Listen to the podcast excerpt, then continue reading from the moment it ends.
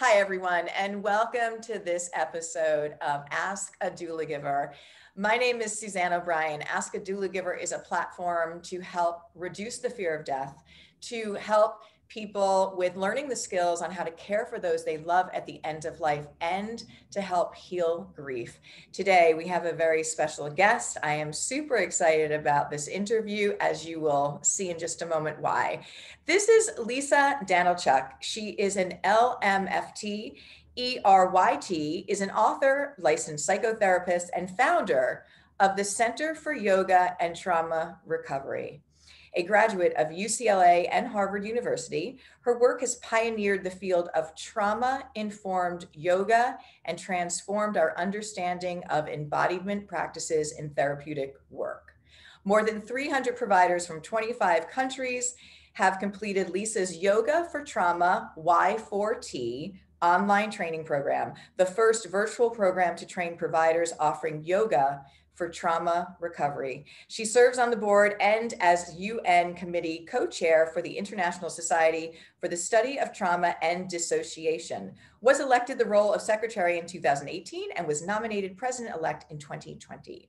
She's written for publications like Good Therapy and American Psychological Association and was named one of the top 20 inspirational yoga teachers to follow in 2016. Honored as one of Lululemon's first US ambassadors, her blog has been recognized as a top 25 yoga blog. Welcome, Lisa. Thank you, Suzanne. I'm, I'm so excited to be having this conversation with you. Um, I want to share with our listeners that we both are part of Kris Carr's Thrive group, and that's how we met. And we love Chris Carr and all of her platforms. And I want to share with you that the minute that I got into that group and was looking around, you, it just brought me to your page and what your work was. And I said, I cannot wait to get to know her and to see what this program is. Because as most of my listeners know, that I work with end of life, and there is so much trauma um, not just with grief, but trauma that comes up at the end of life. I always I have a saying that everything bubbles up to the surface that wow. happened in our lives um, that has been stuck, that has not been reprocessed, that we try and make sense of. And trauma is a really big space. So thank you for being here. And I would love to start with your story on how you got into this space. I know that we've had a conversation prior to this, and it's really beautiful. So, if you'd be kind enough to share with our listeners, how did you get into doing this work? Yes. Um, you know, there's always so many elements to a story, but I think the nuts and bolts of it are I was a student at UCLA, and I have to say, even when you just read the name, I'm like, go Bruins. I'm such a diehard. okay, it's good. so in my heart. Yep. Um, as a student at UCLA, I was studying psychology, um, interpersonal communication, and also teaching fitness classes and getting into yoga, taking yoga classes. My first class ever was at UCLA when I was a freshman um, and so when, so it was in my, oh, I'm old enough now where I have to do this. I'm like, think about what year was when. Um, my third year, fourth year in, in 2002. So right after I had studied abroad my third year and came back, um, my brother passed away really suddenly and unexpectedly. He had struggled with addiction mm-hmm. when I was in late high school, early college and had come out, had gone to recovery, had, was doing great. He was a musician, so many of you, I'm sure, know people who are like that really sensitive, open hearted, beautifully creative, musical. I mean, he taught himself all these instruments, he taught himself all this recording stuff. He was just like such a beautiful human being. Um, and he had been sober for three years and used once, and that was it. Um, so that was my first experience with mm. death and grief and loss in my close family. I think my grandpa had died when I was like five, but you're so young and sure. grandparents, there's a little yeah. more of a knowledge that that's going to happen, right? Right. You know, and in psychology, we sort of learn like our parents raise us, but so do our siblings. And that was definitely true of my brother Matt and my older brother Mike, who thankfully is still with us. But, you know, for me, that was just I like to say if your life is a puzzle and you're kind of putting the pieces together as you go, you know, you're going through school as a young person, high school and college, and like, this is who I am, and this is what I like, and this is you know, all the little pieces, and you're trying to make something that resembles anything, hopefully reflects you. It felt like someone took the puzzle pieces and put them in a blender, added some water, stirred them up, and poured them back on the table. Like, okay, now what are you gonna do? Wow. And yeah. And I just had, you know, it was like such a profound and deep reaction to that trauma and to that loss. Um, at the time, I was doing a lot of things. Mm-hmm. Um, you could probably already tell, I probably all of us in our Thrive program are like excited and motivated and just want to get our hands in things. Um, and just everything fell away except yoga.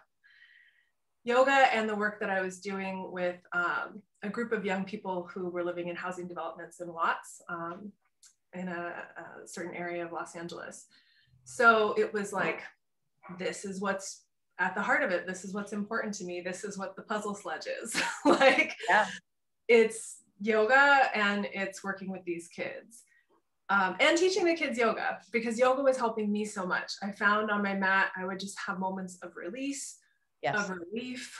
Yeah. I always felt better after. I usually felt really shitty before, yep. um, really sad, really um, foggy, even, or um, unmotivated, um, or I don't just I remember at this time, and there's a term in psychology called alexithymia when there's no words for an emotion. Mm-hmm.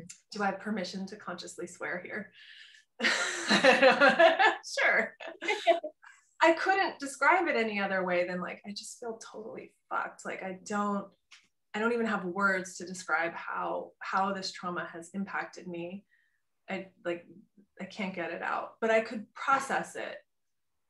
I could get some relief in yoga. Um, so then I got super curious as my sort of intellectual yeah. brain came back online.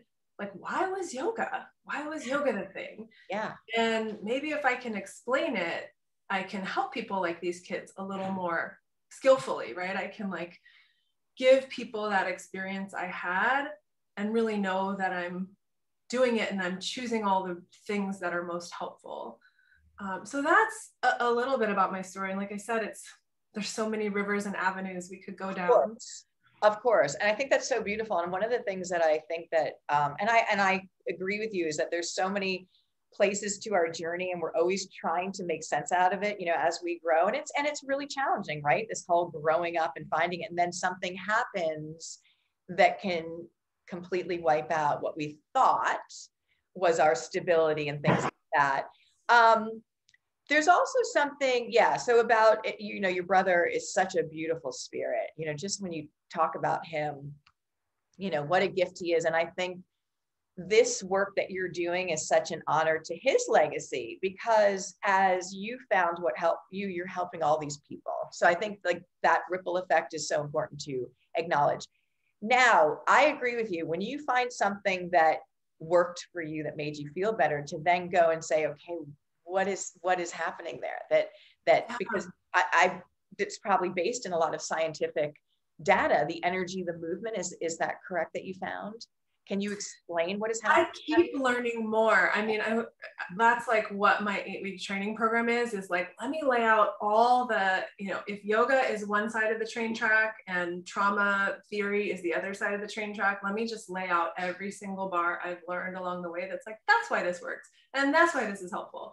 And I continue to learn and, you know, I'll continue to revamp this program with more information. Like, even lately as i've been learning more you know biology and neuroscience stuff i'm like oh i gotta add this in oh i gotta add this in because it even more specifically describes yeah. the mechanisms in our brains and in our bodies and i like that stuff too and i also feel like um, just the spiritual element of yoga was really important to me like you just said i just described my brother and you get this like feel yeah. right yeah i also noticed you know when i started working more in like a a one-on-one counseling capacity. I worked a lot with youth for a long time, so big groups. And I love that. Sometimes one-on-one, but it would be like playing cards. But yeah. when I started working with people who were grieving, one, I had a lot of empathy for that, um, even if their experience was very different. And two, I very much felt like, like I did with my brother, um, this like I would feel a presence when they would talk about the person they had lost. And so that experience really opened me as much as I'm you know scientifically oriented i've always also been really interested in energy and spirituality and it really opened me to like embrace that yes. use it. Yeah you know when you kind of feel someone there yes speak to it in a session like you know what if your what if your dad were here right now? What do you think he would say to you? Because yeah. i feel him like hey! Yeah. you know? Tell her this. And you're like okay. I love her so much. And i'm yes like, yes. tell her, tell her I'm, I'm fine. Yeah. What do you think he would say? I think he'd be proud of me. I think he'd tell me he loves me so much. Yeah probably right? Like yeah. okay i'm glad we could get that out into voice um, so yeah i think all of that stuff is infused in in the program that i've created and in terms of your question like how does it do it it's like I think one of the, the great things about yoga is that you can bring in all these levels. It can be very physiological, right? It can be physical. You can bring in how am I thinking? What are my mental patterns? What's my conditioning? Yeah. You yeah. can start to break that down and make new choices. You can process emotion as it just bubbles up. You get sad, you cry, it's fine. Like leave the tears on the mat, get it out. Yeah, you got to move it. Yep. Yeah. And then it's like physical, mental, emotional you can be creative with yoga you can find like what does my body want to do what is my what is my spirit calling for you can look at energetics like the sort of maps we have in traditional chinese medicine or in yoga or in shiatsu you can bring that into your practice you can bring spirituality into your practice in terms of the great unknown and what we feel and can't fully explain but i think that's one of and again of like so many one of one of the things about yoga that made it really resonate with me at that point and made it available because I could I could say, oh, you know, someone might be like, oh, well, your heart rate vari- variability improves with yoga, and I'd be like, that's great, but do I really care that much about my heart rate variability when I just lost my brother? Not that much, but do I care about the moment at the end of class where I feel so much love pulsing through my body and I just feel like he's with me? Yes, yes, I do. Yes, yes. You know? All right. There's a lot to a lot to unpack here. So I want to go back to the feeling of the presence of um, the people. So I want to I want to share with you and with our listeners, obviously, and I talk about this all the time. When somebody is at the end of life, there is a connection that I've never felt before to something so much greater and so much more profound. And many times, the people who are leaving this earth will share a perspective because I've been with a lot of people. So my belief system is it's all based on energy. And mm-hmm. at some point in their journey, that their physical body is dissolving and diminishing, the personality, and their spiritual body is growing, that they mm-hmm. have one foot in this world and one foot in the next. Yes. So when and and it's the most loving, beautiful energy possible now when that person has that physical end of life. There's that loving, beautiful energy that's there. And when families can feel that, I want that to be, I want everyone to know that that is part of that because we just don't see end of life anymore. You know, we don't talk about yeah. it. It's so dysfunctional right now.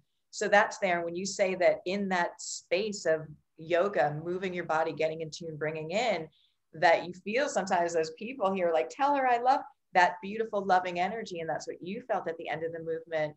Um, how it couldn't get better than that, in my opinion. So beautiful. Yeah. So may we start with the definition of what trauma is for people so we can kind of unlock um, how to do this? Yeah. So there are a lot of different types of trauma, and we could spend hours kind of going through them. But one of the things that stands out, and this even stood out to me when you were kind of introducing and recapping your work with end of life, and when you talk about how we don't go there and it's not really a part. One of the sort of qualifying criteria, even if you just go to the DSM, the book of diagnoses, and look, is exposure to death or threatened death. Mm-hmm. So when we have something happen that makes us feel threatened, makes us feel scared for our lives, mm-hmm. um, that's typically something that could, doesn't have to, but could uh, lead to PTSD. So if mm-hmm. you think of examples of, of post-traumatic stress, and I always like to give like a content warning, even if I'm just going to talk about types of trauma, because people listening have probably had these types of trauma. And especially if you haven't had a lot of space to work through it, even saying what happened could bring things up. So there are things like veterans, right? People who are in combat, who go to war and experience that. There's sexual assault and rape. There's all kinds of violence. There's interpersonal violence. There's, you know, the larger systems of oppression. There's natural disasters like earthquakes and floods. There's single incident accidents like cars or if you almost drown. So there's so many ways that we can feel threatened and we can feel like our life is at stake. And sometimes I've even seen really classic PTSD symptoms with something that's maybe not life threatening in the terms of your physical life, but is emotionally, socially life threatening. If you're isolated, neglected, right? Um, teased, yeah. left out, yeah. those kind of things in a way, evolutionarily speaking, if you were left out of the group, like you were more likely to die. Sure. So there can be that connection too, where your body, your whole being at some level feels threatened, feels like it was mm-hmm. close to death and needed to sort of figure out a way to survive. Mm-hmm. That's those are things that can lead to PTSD. And when we talk about classic, just sort of simple, for lack of a better term, um, post-traumatic stress, people are experiencing intrusions, like thinking about something without wanting. It's not like, oh, I'm going to reflect on my brother right now. It's like, I can't stop. Yeah. The, the image of him is coming to me while I'm trying to study, yeah. right? Like that sort of interruptive dream or, or thought. Mm-hmm. Uh, avoidance, right? So people feel like this is too much. I have to do, like, I just can't be with it. It's too much to bear. So we'll turn to um, sometimes healthy coping mechanisms like exercise or being social, sometimes things that harm us, like alcohol, drugs, mm-hmm. sex, spending, working, right? Yeah. There's something overwhelming, intrusions, some way to cope, avoidance. Um, usually when people have sort of classic P- PTSD, those they're they're doing something that's harming them to avoid. Um, and then trauma can really change what's happening in our nervous system. So yeah. we might be really stuck on on or really stuck off or vacillating between the two or kind of feeling both at the same time. Um, so our nervous system is just dysregulated and can't really find that cool, calm every day. Okay, I've got some challenges, but I've got tools to work with it. I can rest. I can, you know, rise to the occasion. That's kind of that middle of the road functioning of our nervous system. We tend to be more on the extremes. Sure. And then the last thing is just changes in, in our mood and our thoughts. So if you're used to being a pretty happy-go-lucky person, something happens and all of a sudden you're um, very cynical or downtrodden all the time, or you know, it actually shifts your everyday experience of life, or your thoughts start to change. Some people start thinking about harming themselves, right? Even though they're escaping some kind of harm, it's just really feeling a lot of difficult feelings. So that's kind of the nutshell of what how we would define trauma in a very clinical sense. But I find when I describe that, people are like, mm-hmm, mm-hmm. Like, like everyone, everyone can be like, okay, check. Yeah. I've had some. Oh, I've had that happen. Oh, I've had that happen. Oh, I've had that happen. Oh, me too, me too. Yeah. Yeah. And it's fascinating from an end of life practitioner's point of view. It's interesting because we look at the whole life journey. There's something called a life review, and we help people to find if we can, uh, you know, the acceptance and make sense of things that have happened. And th- this, to me, in my belief system, is part of the whole journey of life. Is to yeah. go through these experiences. They're very, they can be very painful. Um, they're part of it to find our way back to that peace, that that soul, that pure place underneath all the pain and underneath all of the false belief systems that we truly are. Get back to our home of mm-hmm. ourselves and it's not easy i'm not saying it's easy to do but it's not it's it's part of the journey in my opinion of what this life is supposed to teach us so trauma is part of it and i know not everyone experiences this but for me and for other people i've known like a friend of mine from ucla actually who lost her daughter about a year ago really suddenly and tragically it there's so much i felt so much love at the same time. Like so much love that i almost didn't didn't feel as connected to these like everyday people around me people i was working with because they were just sort of doing daily stuff. But i was like i i feel this like profound and i yes. think it's why i i felt good working with kids because i could just love on them like they yeah. needed it i had it. it was like i just felt so much of that and i know you know i've heard from my friend as well who lost her daughter it's like there's so much love rising up in the absence of this person that yes and I know not everyone experiences that, but I've heard it enough. It's like sometimes we'll call it post traumatic growth or call it whatever you will, but it feels like there's some sense of a void. A person was taken or they left or it was their time or not. And then there's just this swelling in. like if we can feel the pain and open to it, we can also receive so much love and support. And and again, like I don't want to alienate people who don't feel that, but I want to really uh, validate people who do feel that because sometimes it's kind of a strange combo to be like, I'm so sad and devastated and heartbroken, but my heart has broken so wide open that everything is beautiful. And Woo. right? what if what if we shared that information so right now we're not talking about end of life. Most people haven't seen it. It's the number one fear in this world. What yeah. if we shared that as is part of it? Wow, I don't think we'd be afraid at all. In fact, we we'd look at this whole whole thing with a much different perspective. I feel like I have to share about my grandma. I don't know if I've shared about her with you, but she lived to almost 105. She just passed 2020. Yeah, I think the pandemic came and she was like, "Bye guys, I'm good." Like, good luck.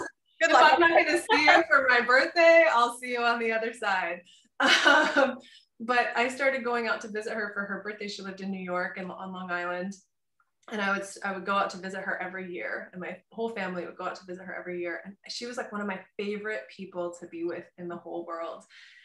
And it was because you know in her 90s and I didn't know her as much. We didn't go back and forth from coast to coast when I was a kid, just a couple times. But when I got older and I traveled to New York for work or whatever, I always go see her. And we would just sit in her backyard on her little porch.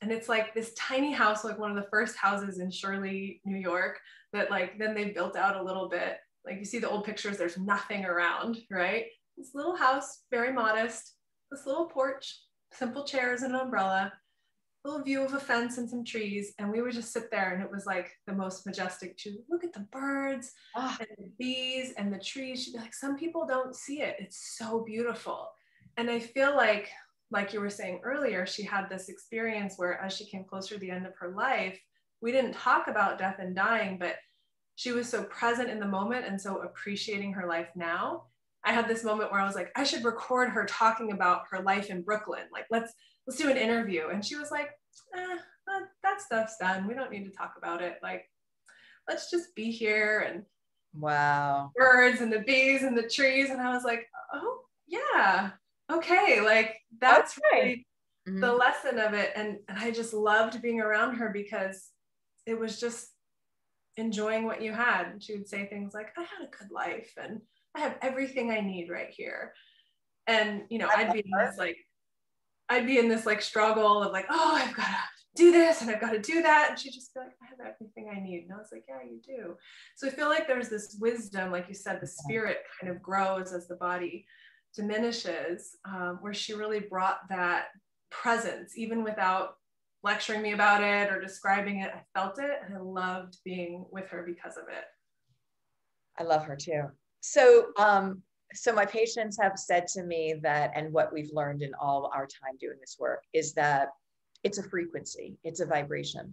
Mm-hmm. That the, and I feel like that's what you get with that yoga mat. When you're doing that, you're tapping into a higher frequency of presence, of awareness. Literally, you can, this is physics. So there is science that's tied to it. Mm-hmm. But they tell me, and what I gather, when when you're so my patients sometimes who've gotten again in that space of end of life, they have said to me that that cancer was the best thing that ever happened to me. And I used to think, how could they say that?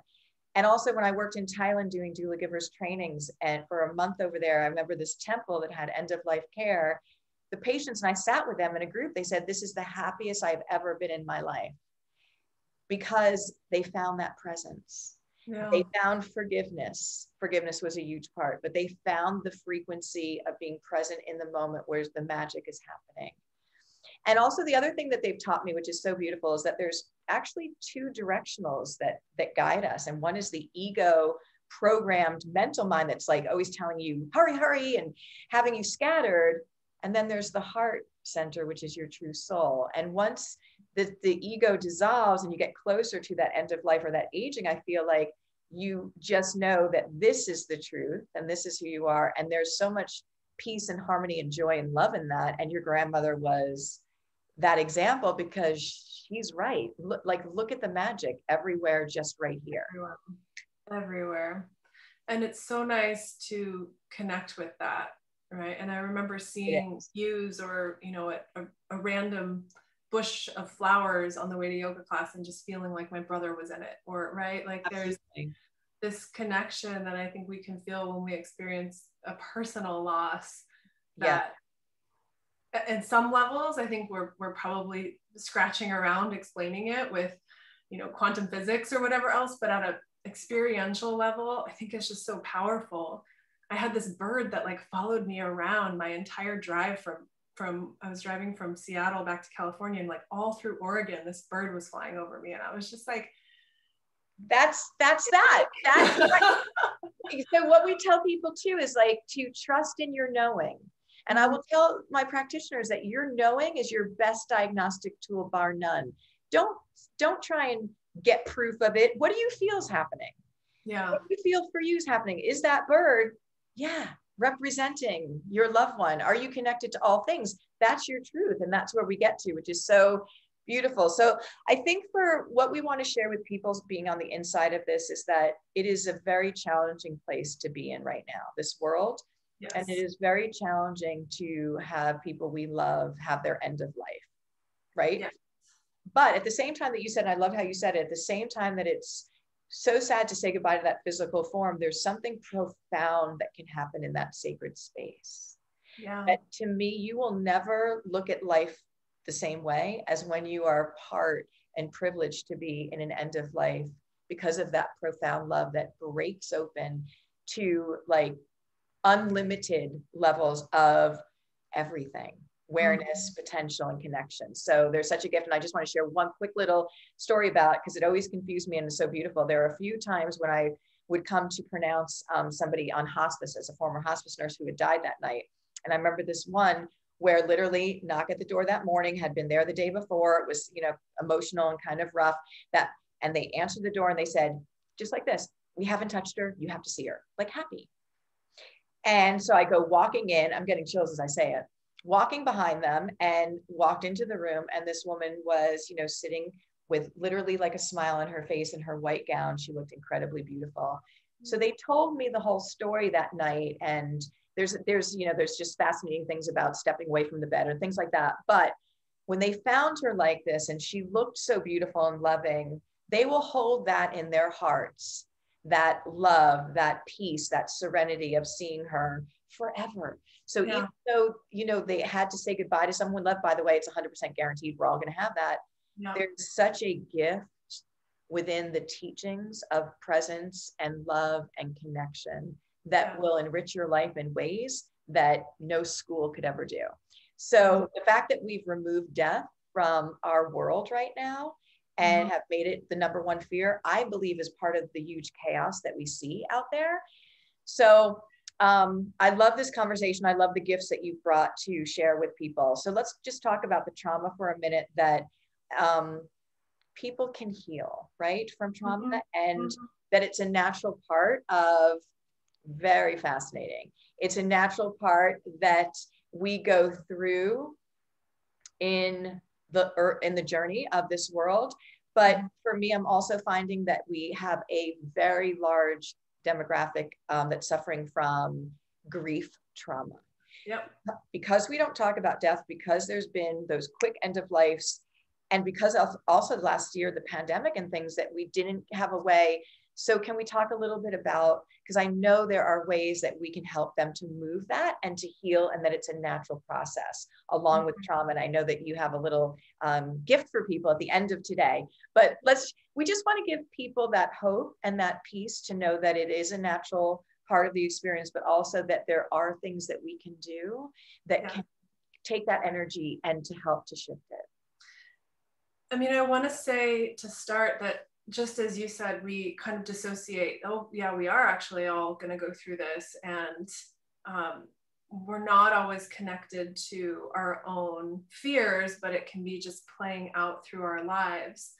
Um, and I think re-owning that and and embracing that, and that might be through grieving someone else. That might be through facing your own mortality. I mean, I think we do face our own mortality when we lose other people or when we age or in, in different times and ways in life. But I think bringing it in, and you might have to pace it like, okay, that's too much for today. Yeah. But, but like not just pushing it away because when we just push it away, like that's essentially avoidance and it just, it's living there. Yeah. And it's operating through your life. Yeah. We're just not connected to it.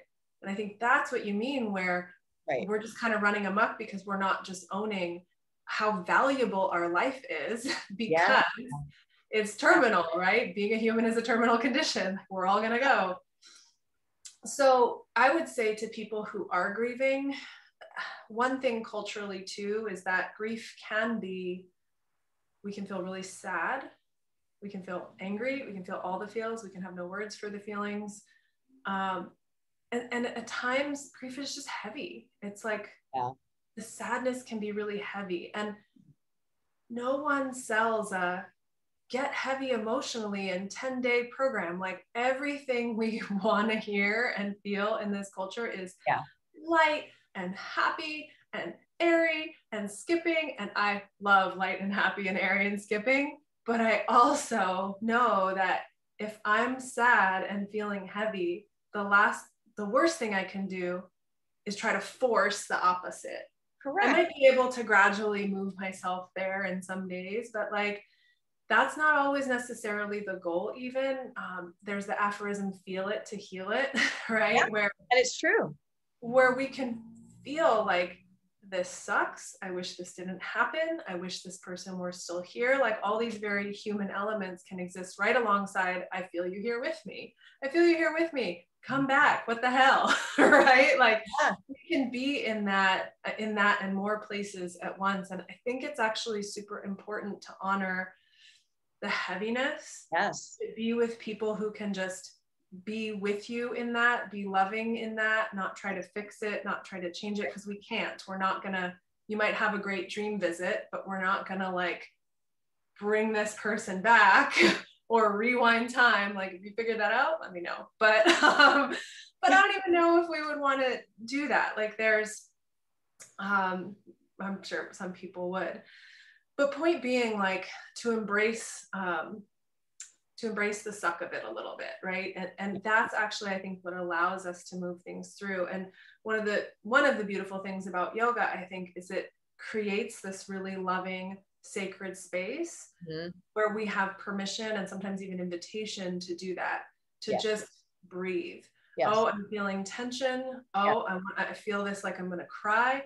What happens if you soften rather than stiffen up around that? What if you let it flow through you? Often, the biggest relief. The days where I've just felt down and I've like sat in it, I wake up the next morning feeling lighter, right? Right. Which is the thing that we want, the you know, the thing that sells.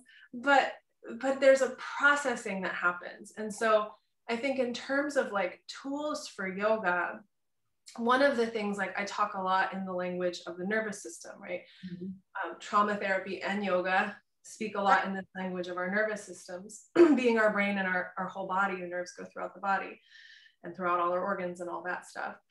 So if because of the trauma we're really amped up or more common with grief we're re- feeling really low we can use yoga to create space for how we feel to meet our bodies and ourselves and our emotions where we are mm-hmm. and to be with it gently you know so if there's a day where you're feeling really low but like you have to show up for your kid you have to go to work you can't lay in bed all day getting onto your yoga mat doing some like cat cow positions doing a down dog maybe some super gentle back bends to kind of lift your chest some little bit bigger inhales in general for people there are these just simple physiological ways and energetic ways we can kind of breathe a little life yes. into our bodies yeah. so that we can be there for our kid and not abandon them or you know make things more challenging yeah so i think with with grief you know yoga allows us to be with those feelings to not totally separate from them and it can help us manage where our nervous system is yeah. so that we can continue to function to the degree that we need to in life.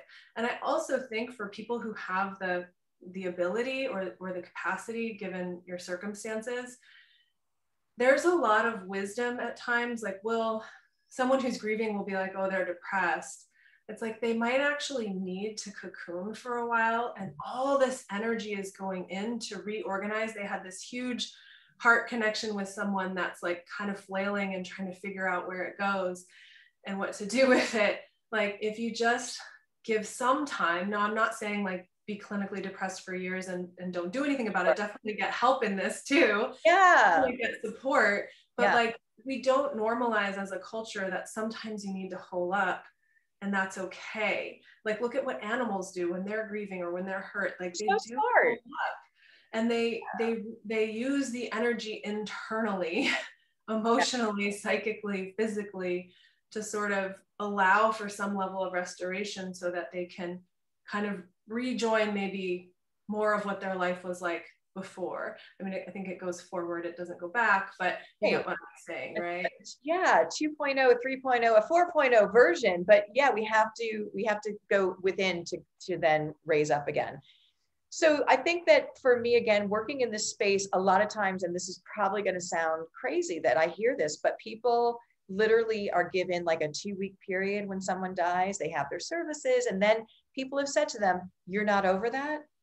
Like, then you need to go back to work. And it doesn't work that way. So, we want to let people know this conversation is so important to have because number one, we're all in this together, what we can learn, but also the compassion and how it really works. It doesn't work that way. And there's not one size that fits all. So, we don't want people to feel that they have to pretend or or that something's wrong with them that they're they're hurting. So I love that you gave them. And what I else I hear keep hearing from you is the thread of love throughout yoga. That creating that energetic space where it allows the safety for the movement of some of these things to come up with no judgment. And I love that, Lisa. It's so great, so important. Now, I just wanted I t- want to talk about the nervous system because I think people don't fully understand how this beautiful vehicle works and how sensitive it is. And so we're bombarded by stimuli and stress, especially in this world that we're living in at this moment. So you're constantly in a fight or flight on some level or kicking out like this amount of stress and grief is part of that. Your body can't work like that. It can't sustain that. It's not healthy. So literally you're telling people how to calm that down and to get that nervous system in a safe place so that it can recalibrate and to live a healthier, happier um, existence like we were meant to.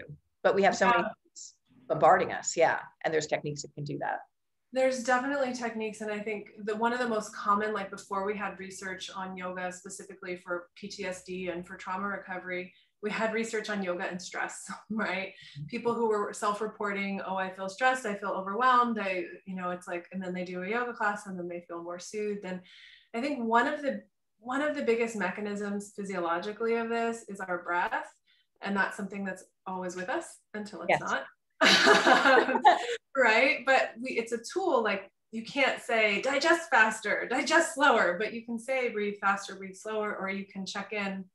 Am I breathing? I mean, I still have to do this every day because I, yeah. I, I learned the term recently, maybe about a year ago, email apnea, where people actually are on email and they stop breathing. Like they just aren't breathing because they're so in their inbox. Yeah.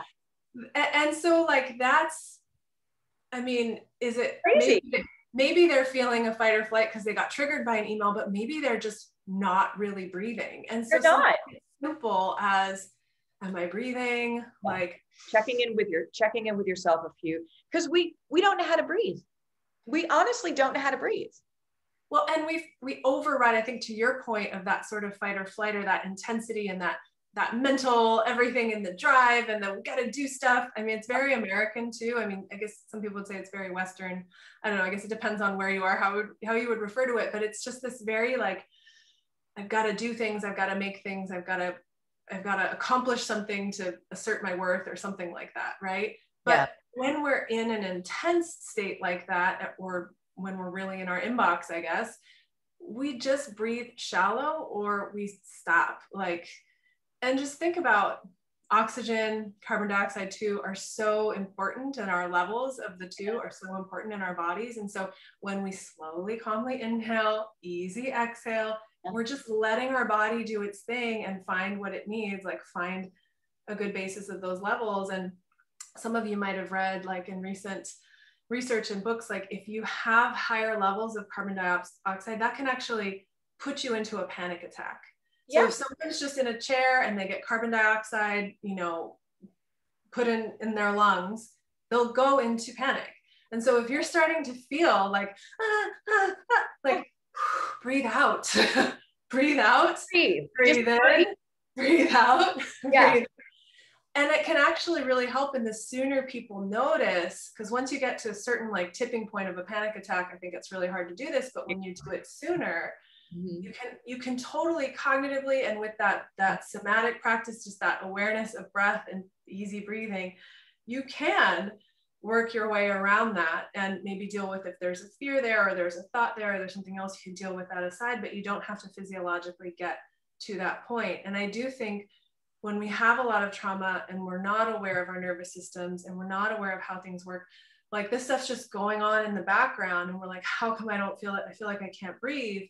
Well maybe there's some stuff there. And that's where i think like clinical support is really helpful because the mm-hmm. therapist can help you kind of figure out well what are the triggers and what is this memory if you've had medical trauma some people i've worked with have almost drowned so it's like there can be a lot tied up in that really deep state of your body wanting to keep itself alive and your body trying trying yeah. to work these things out um, in those types of symptoms so, so something as simple as just easy breathing yes. can help us in so many ways so I love the surrounding with love in a safe place and checking in with yourself. What do I need? And I love the breathing because pe- people really have to calm the body down because let's just so your personal experiences in trauma but what about just putting on the news what oh, about yeah. just i mean everything is pinging this horrendous amount of stress um, social media the whole thing it's like you see things in real time so we have to take care of this beautiful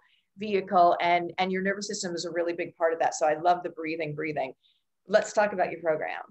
So yes. program is so exciting. Tell us about your program and tell us about how we can join when the next session is please. Yeah. So i developed an eight week training program that goes through foundations of health understanding trauma understanding our nervous systems in light of trauma understanding yoga philosophy yoga postures more complicated things like dissociation. We talk about research, and then we also have a practicum for people at the end to practice what they've learned.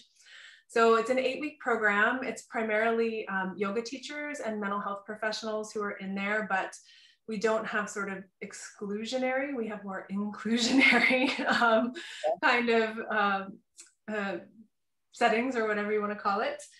So we also have some allied health professionals, definitely some folks working in hospice in there. Um, and I, what I always hear from people at the end of the program is like, wow, I didn't realize how much I was going to get out of this going through it. Because it's mostly people who are looking for professional training, want to help other people, which is great because like we want to help other people so much. And like this is our one precious life. So I'm really happy that when people finish, they can be like, wow, this actually helped me or my partner or my family um, because trauma just happens to all of us. Absolutely. If we, if we know about it and we know some of the ways it manifests, we can just go, oh, that's what that is. Here are these tools. Here's how I can work through it. So it has um, lecture, it has video yoga practices that you can follow along with that have themes. There's also reading and reflection questions as part of the training. So it's very like all the stuff I learned all the stuff I loved, pouring it out to you. um, and letting you sort of absorb and digest it over the course of the eight weeks. Oh my gosh, it sounds great. And it sounds like, you know, when people have their own transformations, they make the best teachers. Yes. So so it, it's it's wonderful. When does that next session start? Monday, September 13th. Okay, perfect. And how can people sign up? Um, so you can go to howwecanheal.com. Okay. Um, so that's the main website. If you go to backslash Y4T, or you can go to the little drop down and go to Y4T online training program, then that'll tell you all about the program. It'll walk through all the eight weeks. It'll give you all the info you need. Um, and you can click through there to, um, depending on when our enrollment is open, either enroll or get on the um, wait list or apply. Love it so much. Now, Lisa, you also did something very special for our listeners. You have something, a gift for them. Can you tell them about that, please? Yes. So my second book is called How You Can Heal. Um, my first book was about yoga and trauma. My third book is about yoga and trauma. This book is meant to just be kind of a download of tools and it um, follows the chakra system. So it's tools for grounding and centering and just a whole brainstorm of ways you can use your body, ways you can use different techniques to support yourself and to support other people who are going through trauma. So one of the things we didn't get into too much is we talk about treating trauma, but we sometimes forget as like mental health clinicians and doctors and everyone, we're so focused on like, what's the problem? What's the problem? But like, what's the opposite of the problem? That's a very yogic way to think. Let's like flip it. What's the opposite? So a big important thing is resourcing, right? Sometimes we talk about this in terms of self-care, but it's like psychologically resourcing yourself. So the whole book is psychological resources. I feel really good about sharing it because I don't have to give a trigger warning. it's like yeah. all the positive good stuff that can support you and can support Love people around you. And it's just full of tool, full of tools. So you can go through and find which chakra you need or which tool you need in the moment and just download that as you uh, I love it so much. And how can people get that? Um, so you can go to howwecanheal.com. I think I'll set up backslash doulagivers. Perfect. So what we'll do is we'll have all of your links below for everyone for easy finding. And we want to thank you for that gift. And I want to thank you just for the platform and the work that you do because it is so needed and so important. And I think you're just at the very beginning of, of how you're going to be doing so much more and helping so many more people because we all have trauma. Yes. And it's okay. And it's and it like you're saying, it's okay. And we and we can and we can heal from it with the right love and techniques. And we can just include it right? We can just include it on our journey. It yeah. doesn't have to be fragmented in a way. It can just be part of who we are, part of life. I think there are some cultures that are better of just like including all yeah. of it, like you you know, even with death, including death in our experience, and then we can move forward together. So thank you too for all of your work and for having me here. It's just such an honor, and I'm so glad you're doing everything you're doing. Thank you so very much. Okay, so you will have all the links for all the gifts and how you can join in the program below. Lisa, thank you so very much for being a guest on Ask a Doulagiver. I really appreciate it. Thank you, Suzanne. I got my water bottle. That's right. Drink, drink water, drink water. All right, everyone. Thank you so very much. This was Ask a Doulagiver. My name is Suzanne O'Brien. I will see you in the next episode. Thanks, everybody. Thank you.